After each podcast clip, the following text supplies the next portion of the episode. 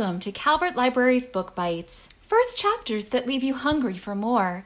Today's selection is Six of Crows by Leigh Bardugo.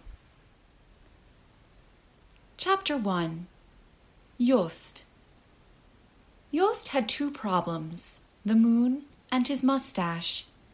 He was supposed to be making his rounds at the Hoede house, but for the last fifteen minutes he'd been hovering around the southeast wall of the gardens, trying to think of something clever and romantic to say to Anya. If only Anya's eyes were blue like the sea or green like an emerald. Instead, her eyes were brown. Lovely, dreamy. Melted chocolate brown? Rabbit fur brown?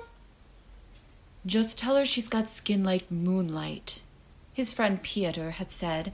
Girls love that. A perfect solution, but the Ketterdam weather was not cooperating.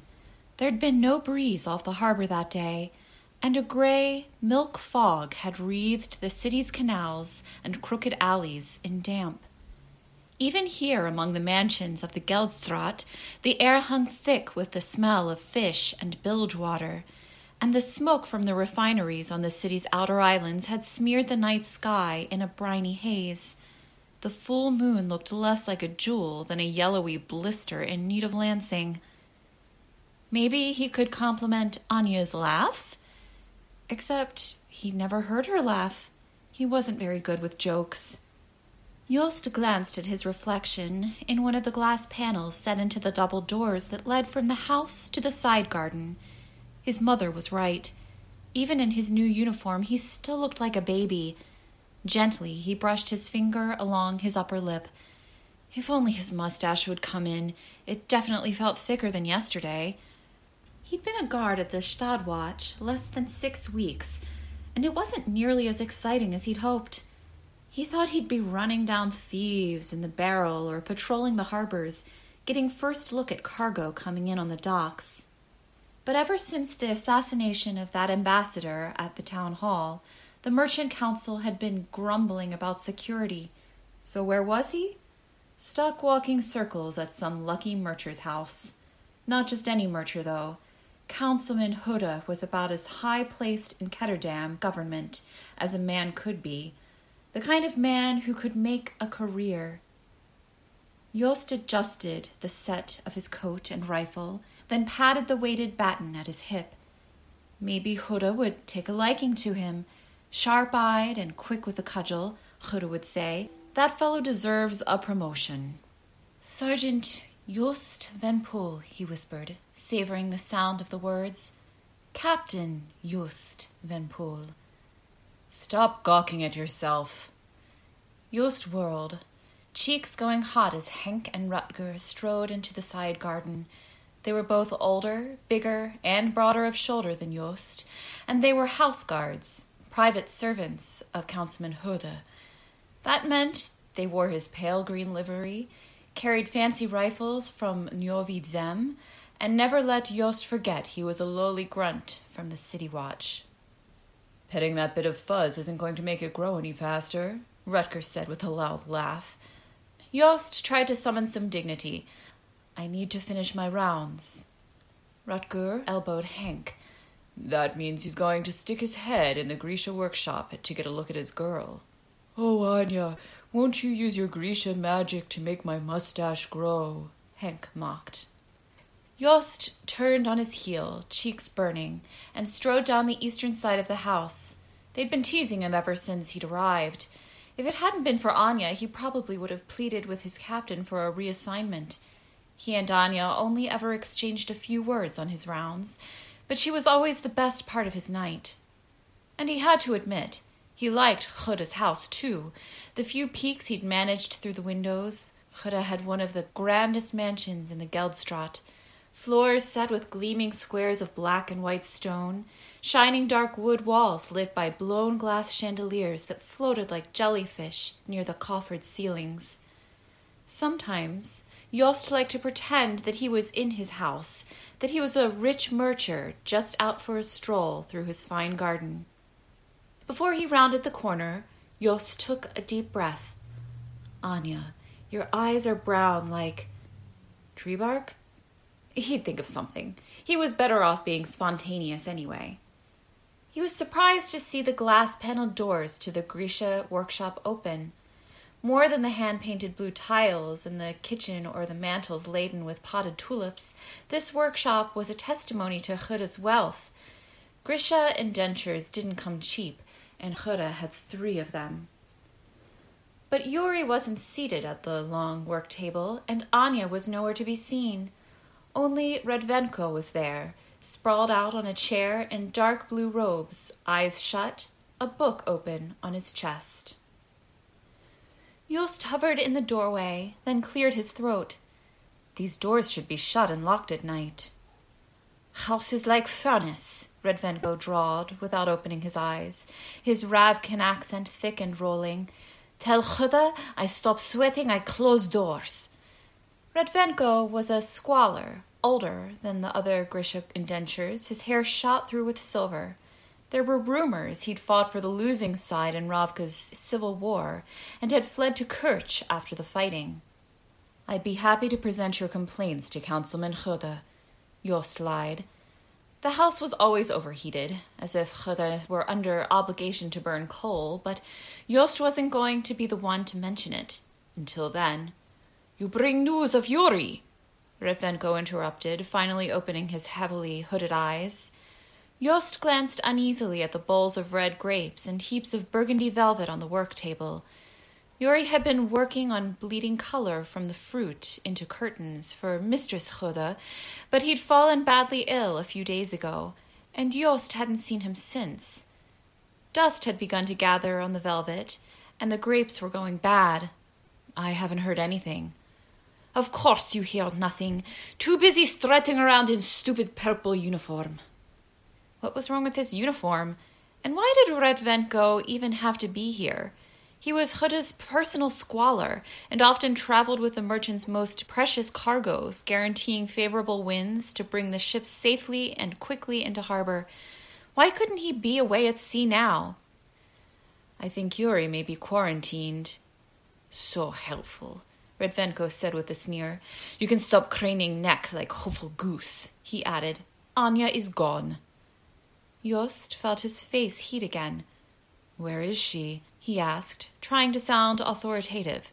She should be in after dark. One hour ago, Hoede takes her. Same as night he came for Yori. What do you mean, he came for Yori? Yori fell ill. Hoede comes for Yori. Yori comes back sick. Two days later, Yori vanishes for good. Now Anya. For good? Maybe there was an emergency. If someone needed to be healed. First Yuri, now Anya. I will be next. And no one will notice except for poor little officer Joost. Go now. If Councilman Hoede. Retvenko raised an arm, and a gust of air slammed Joost backward. Joost scrambled to keep his footing, grabbing for the doorframe. I said now. Retvenko etched a circle in the air, and the door slammed shut. Joost let go just in time to avoid having his fingers smashed and toppled into the side garden. He got to his feet as quickly as he could, wiping muck from his uniform, shame squirming in his belly. One of the glass panes in the door had cracked from the force.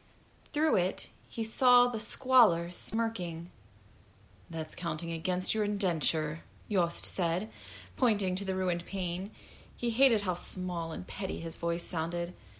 Retvenko waved his hand, and the doors trembled on their hinges. Without meaning to, Joost took a step back. Go make your rounds, little watchdog, Retvenko called. That went well, snickered Rutger, leaning against the garden wall. How long had he been standing there? Don't you have better to do than follow me around? Joost asked. All guards are to report to the boathouse, even you, or are you too busy making friends? I was asking him to shut the door. Rutger shook his head. You don't ask. You tell. They're servants, not honored guests. Joost fell into step beside him, inside still churning with humiliation.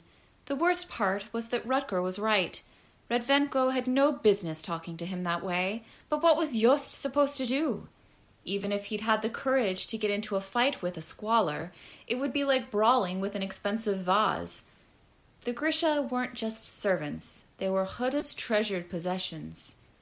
What had Retvenko meant about Yuri and Anya being taken anyway? Had he been covering for Anya? Grisha indentures were kept to the house for good reason.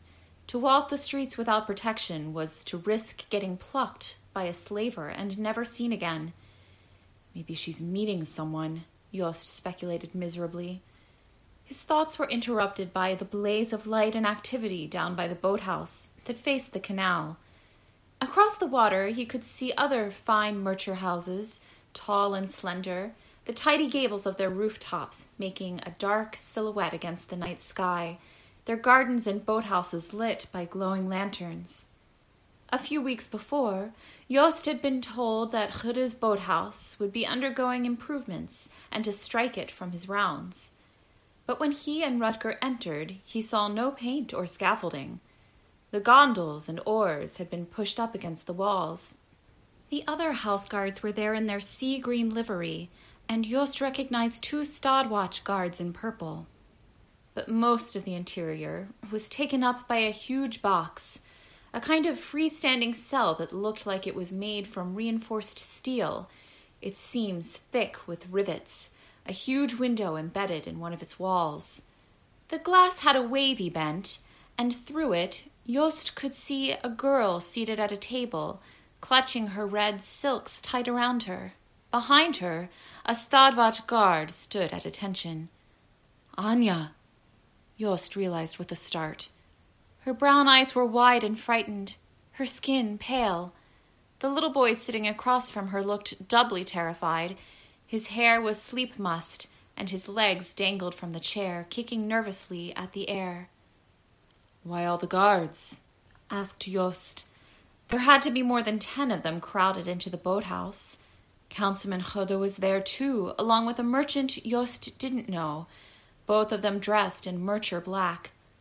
Joost stood up straighter when he saw they were talking to the captain of the Stadwatch. He hoped he'd gotten all the garden mud off his uniform. What is this? Rutger shrugged. Who cares? It's a break in the routine. Joost looked back through the glass. Anya was staring out at him, her gaze unfocused. The day he'd arrived at Hoede House, she'd healed a bruise on his cheek. It had been nothing, the yellow green remnants of a crack he'd taken to the face during a training exercise. But apparently Hoede had caught sight of it and didn't like his guards looking like thugs. Joost had been sent to the Grisha workshop, and Anya had set him down in a bright square of late winter sunlight. Her cool fingers had passed over his skin, and though the itch had been terrible, bare seconds later it was as if the bruise had never been. When Joost thanked her, Anya smiled, and Joost was lost. He knew his cause was hopeless. Even if she'd had any interest in him, he could never afford to buy her indenture from Hoede, and she would never marry unless Hoede decreed it. But it hadn't stopped him from dropping by to say hello or to bring her little gifts.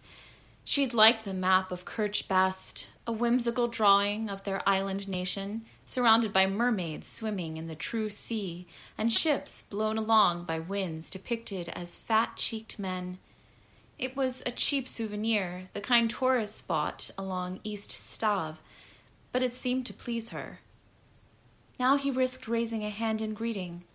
Anya showed no reaction.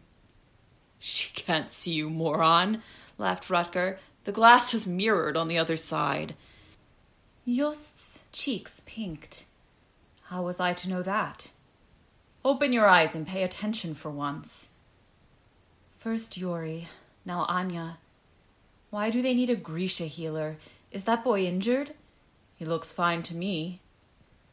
The captain and Hoede seemed to reach some kind of agreement. Through the glass, Joost saw Hoede enter the cell and give the boy an encouraging pat. There must have been vents in the cell because he heard Hoede say, Be brave, lad. There's a few kruge in it for you. Then he grabbed Anya's chin with a liver spotted hand. She tensed, and Joost's gut tightened. Hoede gave Anya's head a little shake. Do as you're told, and this will be over soon, ya. She gave a small, tight smile. Of course, oncle. Hoede whispered a few words to the guard behind Anya, then stepped out. The door shut with a loud clang, and Hoede slid a heavy lock into place. Hoede and the other merchant took positions almost directly in front of Joost and Rutger. The merchant Joost didn't know said, You're sure this is wise? This girl is a Corporalnik. After what happened to your fabricator, if it was Retvenko, I'd be worried. But Anya has a sweet disposition. She's a healer, not prone to aggression. And you've lowered the dose? Yes, but we're agreed that we have the same results as the fabricator. The council will compensate me. I can't be asked to bear that expense. When the merchant nodded, Hoede signaled the captain. Proceed. The same results as the fabricator. Retvenko claimed Yuri had vanished. Was that what he'd meant? Sergeant, said the captain. Are you ready? The guard inside the cell replied, Yes, sir. He drew a knife. Joost swallowed hard. First test, said the captain. The guard bent forward and told the boy to roll up his sleeve. The boy obeyed and stuck out his arm, popping the thumb of his other hand into his mouth. Too old for that, thought Joost. But the boy must be very scared. Joost had slept with a sock bear until he was nearly fourteen, a fact his older brothers had mocked mercilessly.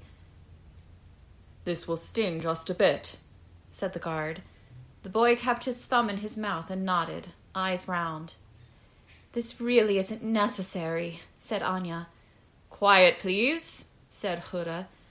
The guard gave the boy a pat, then slashed a bright red cut across his forearm. The boy started crying immediately. Anya tried to rise from her chair, but the guard placed a stern hand on her shoulder. It's all right, Sergeant, said Hoede. Let her heal him. Anya leaned forward, taking the boy's hand gently. Shh, she said softly. Let me help. Will it hurt? The boy gulped. She smiled. Not at all. Just a little itch. Try to hold still for me. Joost found himself leaning closer. He'd never actually seen Anya heal someone. Anya removed a handkerchief from her sleeve and wiped away the excess blood. Then her fingers brushed carefully over the boy's wound.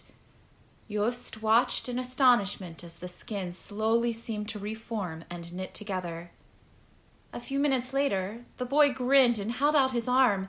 It looked a bit red, but was otherwise smooth and unmarked. Was that magic? Anya tapped him on the nose. Of a sort. The same magic your own body works when given time and a bit of bandage. The boy looked almost disappointed. Good, good, Hoede said impatiently. Now the parem. Joost frowned. He'd never heard that word. The captain signaled to his sergeant. Second sequence. Put out your arm, the sergeant said to the boy once again. The boy shook his head. I don't like that part. Do it. The boy's lower lip quivered, but he put out his arm. The guard cut him once more. Then he placed a small wax paper envelope on the table in front of Anya. Swallow the contents of the packet, Hoede instructed Anya. What is it? she asked, voice trembling. That isn't your concern, what is it? She repeated. It's not going to kill you. We're going to ask you to perform some simple tasks to judge the drug's effects. The surgeon is here to make sure you do only what you're told and no more. Understood? Her jaw set, but she nodded. No one will harm you, said Hoede. But remember, if you hurt the surgeon, you have no way out of that cell. The doors are locked from the outside. What is that stuff? Whispered Joost. Don't know, said Rutger. What do you know? he muttered. Enough to keep my trap shut. Joost scowled. With shaking hands, Anya lifted the little wax envelope and opened the flap. Go on, said Hoede. She tipped her head back and swallowed the powder. For a moment she sat, waiting, lips pressed together. Is it just jurda? She asked hopefully. Joost found himself hoping too. jurda was nothing to fear, a stimulant everyone in the Stadwatch chewed to stay awake on late watches. What does it taste like? Hoede asked. Like jurda, but sweeter. It. Anya inhaled sharply. Her hands seized the table, her pupils dilating enough that her eyes looked nearly black. Oh, she said, sighing. It was nearly a purr. The guard tightened his grip on her shoulder. How do you feel? She stared at the mirror and smiled. Her tongue peeked through her white teeth, stained like rust. Joost felt suddenly cold. Just as it was with the fabricator, murmured the merchant. Heal the boy, Hoede commanded. She waved her hand through the air, the gesture almost dismissive, and the cut on the boy's arm sealed instantly. The blood lifted briefly from his skin in droplets of red, then vanished. His skin looked perfectly smooth, all trace of blood or redness gone. The boy beamed. That was definitely magic. It feels like magic, Anya said with that same eerie smile. She didn't touch him, marveled the captain. Anya, said Hoede. Listen closely. We're going to tell the guard to perform the next test now. Hmm, hummed Anya. Sergeant, said Hoede, cut off the boy's thumb. The boy howled and started to cry again. He shoved his hands beneath his legs to protect them. I should stop this, Joost thought. I should find a way to protect her, both of them. But what then? He was a nobody new to the Stadwatch, new to this house. Besides, he discovered in a burst of shame, I want to keep my job. Anya merely smiled and tilted her head back so she was looking at the sergeant. Shoot the glass. What did she say? asked the merchant. Sergeant, the captain barked out. Shoot the glass, Anya repeated. The sergeant's face went slack. He cocked his head to one side as if listening to a distant melody, then unslung his rifle and aimed at the observation window. Get down! someone yelled. Joost threw himself to the ground, covering his head as the rapid hammer of gunfire filled his ears and bits of glass rained down on his hands and back. His thoughts were a panicked clamor. His mind tried to deny it, but he knew what he'd just seen. Anya had commanded the sergeant to shoot the glass. She'd made him do it. But that couldn't be. Grisha Corporalki specialized in the human body. They could stop your heart, slow your breathing, snap your bones. They couldn't get inside your head. For a moment there was silence. Then Joost was on his feet with everyone else, searching for his rifle. Hoede and the captain shouted at the same time Subdue her! Shoot her! Do you know how much money she's worth? Hoede retorted. Someone restrain her. Do not shoot. Anya raised her hands, red sleeves spread wide. Wait, she said. Joost's panic vanished. He knew he'd been frightened, but his fear was a distant thing. He was filled with expectation. He wasn't sure what was coming or when, only that it would arrive and that it was essential he be ready to meet it. It might be bad or good.